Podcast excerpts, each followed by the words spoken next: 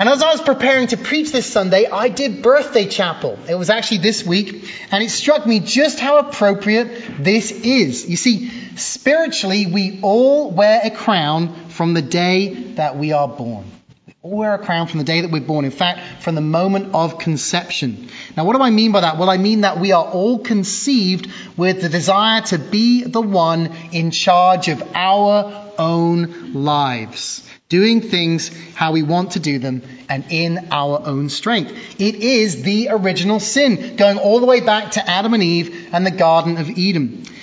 Well, today I want to ask you a strange question. What are you wearing on your head?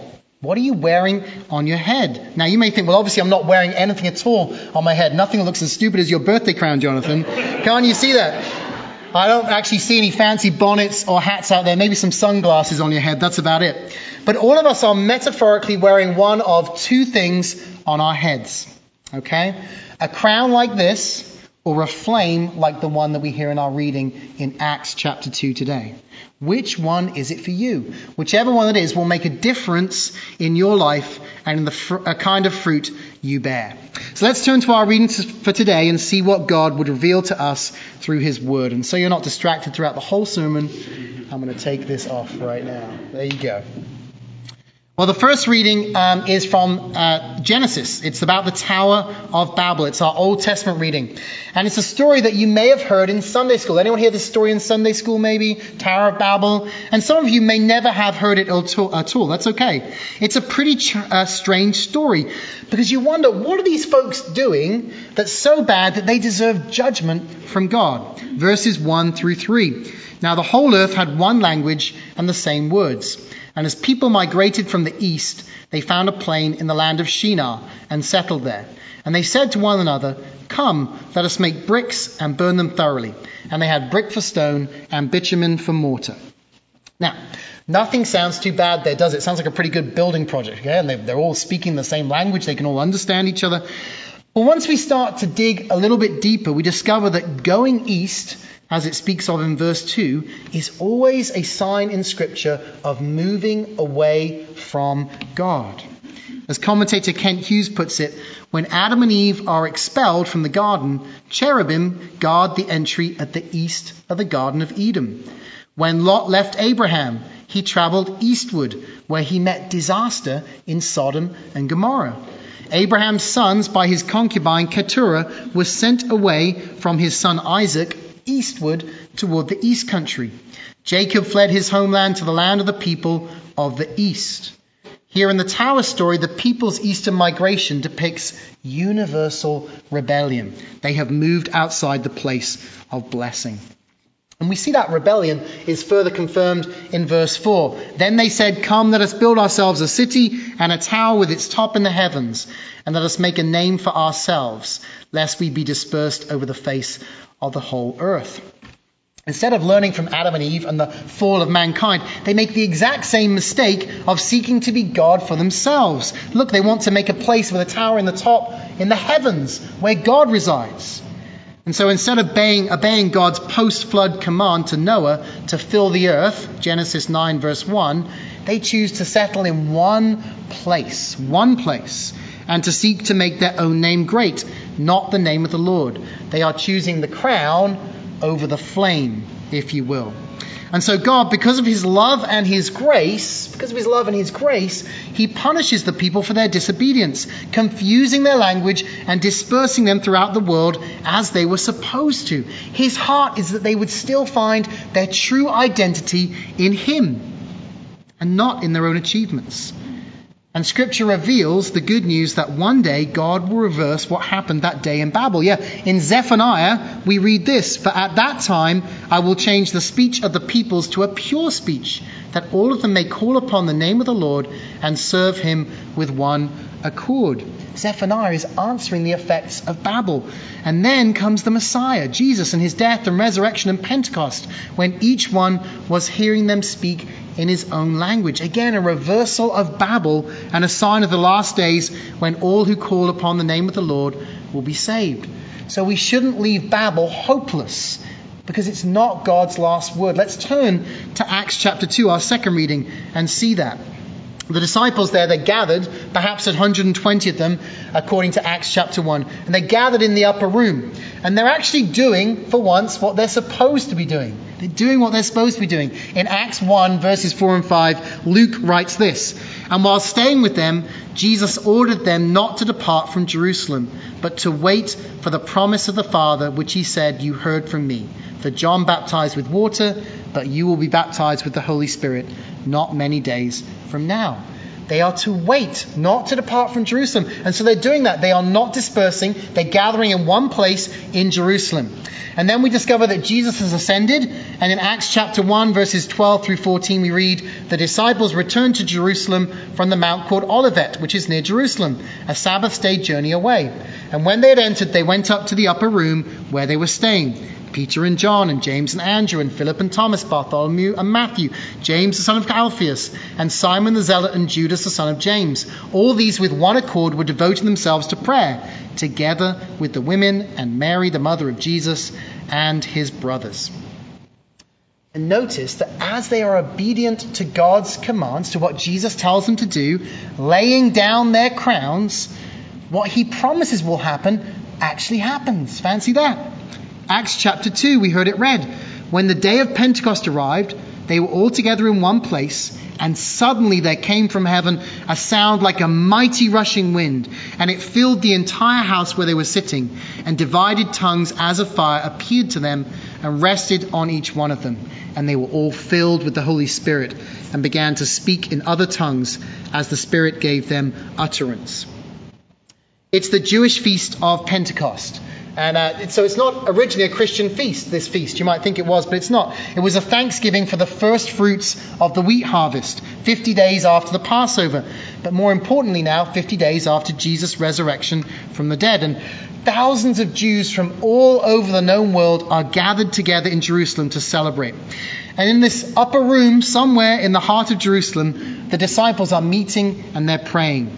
And suddenly, the Holy Spirit just falls upon them in power, and their crowns are replaced by tongues of fire. They begin to speak in a way that everyone there can understand them. And as they spill out into the streets, people start to say, Are not all these who were speaking Galileans? In other words, not well educated men. And how is it that we hear each of us in his own native language? Parthians and Medes and Elamites and residents of Mesopotamia, Judea, Cappadocia, Pontus, Asia, Phrygia, Pamphylia, Egypt, and parts of Libya belonging to Cyrene, and visitors from Rome, both Jews and proselytes, Cretans and Arabians. In other words, people from all over the world. We hear them telling in our own tongues the mighty works of God. Do you see what's happening here? Maybe a light bulb's going off. How it relates to our Old Testament story. This is an event that is reversing the effects of Babel. Now everyone can once again understand each other. And there's no need to build a tower to become like God. No, God is coming down to earth by the power of His Holy Spirit to come and dwell within His people. And it's not man that is being glorified, but God. This is how it was always meant to be. And finally, God now has a group of folks who are ready to be used for this purpose. The first disciples, men and women, the early church, the first church, these 120 folks have laid down their crowns and now they're ready to be used by God. Now they can be filled with the Holy Spirit and empowered to do what God wants them to do, which is to share the good news. The good news that they've received, that the kingdom of God is here and it is for all people, not just a chosen nation or a chosen few. And He is the one who's going to provide the strength they need to fulfill His mission. You know, after Jesus left them, they must have been pretty fearful, wondering how could they possibly cope without Him. But as he said in our gospel reading, and as Pentecost begins to prove, it is to their advantage that he goes away, to their advantage. And what does he mean? Well, let's turn to our final reading and see about that. John chapter 16, the passages from John's gospel, what's become known as the farewell discourse, because it's the final teaching that Jesus gives to his disciples before he goes to the cross, Maundy Thursday. And as they hear Jesus teach about leaving them, as I just said, they must have been pretty scared. For three years, they've had him to lead them, to guide them, to encourage them, to help them. But now he's gone to be, uh, now he's going to be gone. Now, I don't know if you've ever followed a great sports team. Um, I certainly have followed some great sports teams, like the Packers and, of course, Liverpool and so on. Some of you have not been so blessed. That's okay. But when you follow a great sports team, usually they have a great coach, don't they? A great coach. The problem is that most coaches eventually retire or they die. Even Nick Saban's going to retire one day, Marlo. I know. It's going to happen. hate to say it. And when that happens, you think, oh my goodness, how on earth are we going to cope? How is our team going to be as good without this great coach? Or it may be that you had a fantastic boss once. You think that boss leaves and you think, how are they going to replace that person? Or maybe you had an excellent teacher, but you're about to graduate. You think, how am I going to, I'm going to move up a grade, I'm going to leave that teacher behind. How am I going to cope without them? Well, I think the disciples must have been feeling very similar. And yet in verse 7, he says this, which they must have thought was ridiculous. Nevertheless, I tell you the truth, it is to your advantage that I go away. For if I do not go away, the Helper will not come to you. Jesus knows that the Holy Spirit is what they need now. See, he's not going to leave them on their own. In fact, in the form of the third person of the Trinity, God Himself is going to come down and be present in the hearts of all those who repent and believe in Him and are baptized by water and the Spirit. Whereas Jesus, in his incarnated form as a human, could only be present to thousands at most, think of the feeding of the 5,000 perhaps, now God is going to be present wherever a believer is, to thousands or millions or even billions of people. This is to our advantage. And having revealed this, Jesus then tells the disciples what the Spirit will do. He'll be their helper. He's going to comfort them, strengthen them, walk alongside them in all that they do. Secondly, he's going to convict the world concerning sin and righteousness and judgment. They don't have to do that. They go out and proclaim the gospel. It is the Spirit that will do the work of convicting uh, about sin and righteousness and judgment. As Billy Graham once said, it's the Holy Spirit's job to convict, God's job to judge, and my job to love. Unfortunately, we sometimes flip it on its head, don't we? And we become judge for people and we try and convict them. But it's our job to love them and to pray for them and let the Spirit do that work.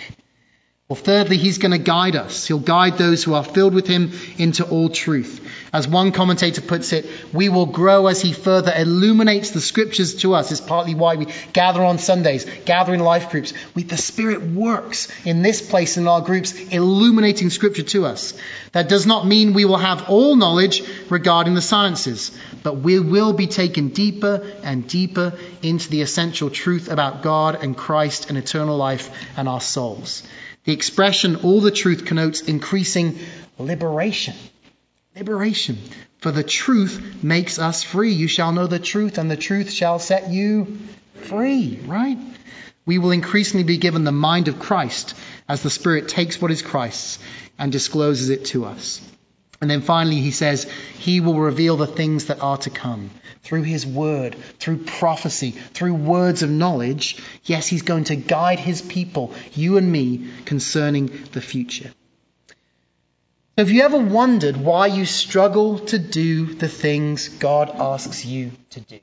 Wondered about that? I bet you have at some stage. Or to be the person that He wants you to be. It's most likely because you're trying to do it in your own strength. You're trying to do it all in your own strength rather than in the power of the Holy Spirit. And I think this can be sometimes because of ignorance of who the Holy Spirit is. We might be fearful of Him in some way or just lacking understanding about what He can do.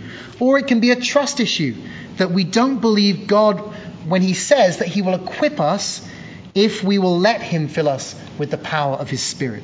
Or that we're concerned that we may not like what He asks us to do or who He asks us to be. We might be thinking, I don't have time for that, or I didn't sign up for that, or what if it eats into my leisure time? What if I start to get too exuberant in my worship? Heaven forbid. What if I start to speak or sing in tongues? What if my friends or my family or my neighbors think I'm weird? Reality check, some of them already do. All right? What if he gets too close and he shines a light in the dark corners of my life. Whew, there's a trust issue, right? What if he starts to work at those places where there's pain and there's brokenness and there's unforgiveness, maybe addictions? What will that cost me? If I let Him fill me with my Spirit, and as the light comes in, He starts to work on those things. So even though we may come to Christ, even though we may have been a part of the church all of our lives, some of us still want to keep the crown on. We want to keep control, believing the lie that we know what we need best, not God. Not the one who knows us better than we know ourselves. But the good news is that Pentecost changes all of that. Metaphorically speaking, our crowns can be replaced with flames, tongues of fire. It's no longer we who are in control, but God Himself who comes to live within us, healing us, and then leading and guiding us wherever He would have us go, and to the people He would have us love and minister to and share the gospel with. However hard that may sound, it will be what we are meant to do. This is life in all of its fullness. This past week, as I think most of you know already, we lost a dear friend and brother in the Lord, Rich Bunchu. Rich lived on Daniel Island with his wife Mel, and he attended this contemporary service for many, many years. And at the age of 43, Rich died way too young, succumbing to ALS after a battle of four years or so. But the good news is that Rich loved the Lord. Man, he loved the Lord. He loved him. And as I met with him over the last years or months, the one thing he was keen for everyone he loved to encounter was the power of the Holy Spirit. It had transformed his life, and he longed for it to transform others. He was convinced, as am I, that unless you are filled with the power of the Spirit, you are missing out on the good stuff of God's kingdom. Now, being a car enthusiast, he would have likened it to owning an amazing car, probably a Porsche, knowing Rich, but never ever putting gas in the tank and taking it for a spin. Foolish, right? And if he were here today, he would have said to each and every one of us, What are you waiting for? What are you waiting for? Ask God to fill you and live your life in the power of the Spirit. This is what Pentecost is all about. As the evangelist David Wilkerson once said, when you strip it of everything else Pentecost stands for power and life. That's what came into the church when the Holy Spirit came down on the day of Pentecost. So today, are you wearing a crown or a flame? If it's a crown, then it's time to lay it down at the cross and to ask God to forgive you, fill you with His life and His power and if you've never been baptized, to do that too as soon as possible. And then ask Him where He would have you go and who He would have you share the good news of the kingdom with today, right now, today, through loving actions and loving words. Might today be a birthday of a sort for you, a new birth to life in the power of the Spirit. I wonder what God's calling you to that without the power of the Holy Spirit you cannot do. Because in his strength, you can do all things. Let's pray. Encourage you to put your hands out in a receiving position like so. Nothing weird about it, just normal. Come, Holy Spirit. Come. Come like the wind that came that first Pentecost. Come and blow through us, Lord, and blow off the crowns on our heads. Would they be thrown down at the foot of the cross, recognizing we cannot save ourselves? But we need you to save us and to come and fill us with the power of the Spirit that we might serve you and be led by you, be guided by you to all the places you would have us go, living life in your power, in your strength, and being bringers of the kingdom of God throughout this world. We pray this in the mighty and powerful name of Jesus Christ.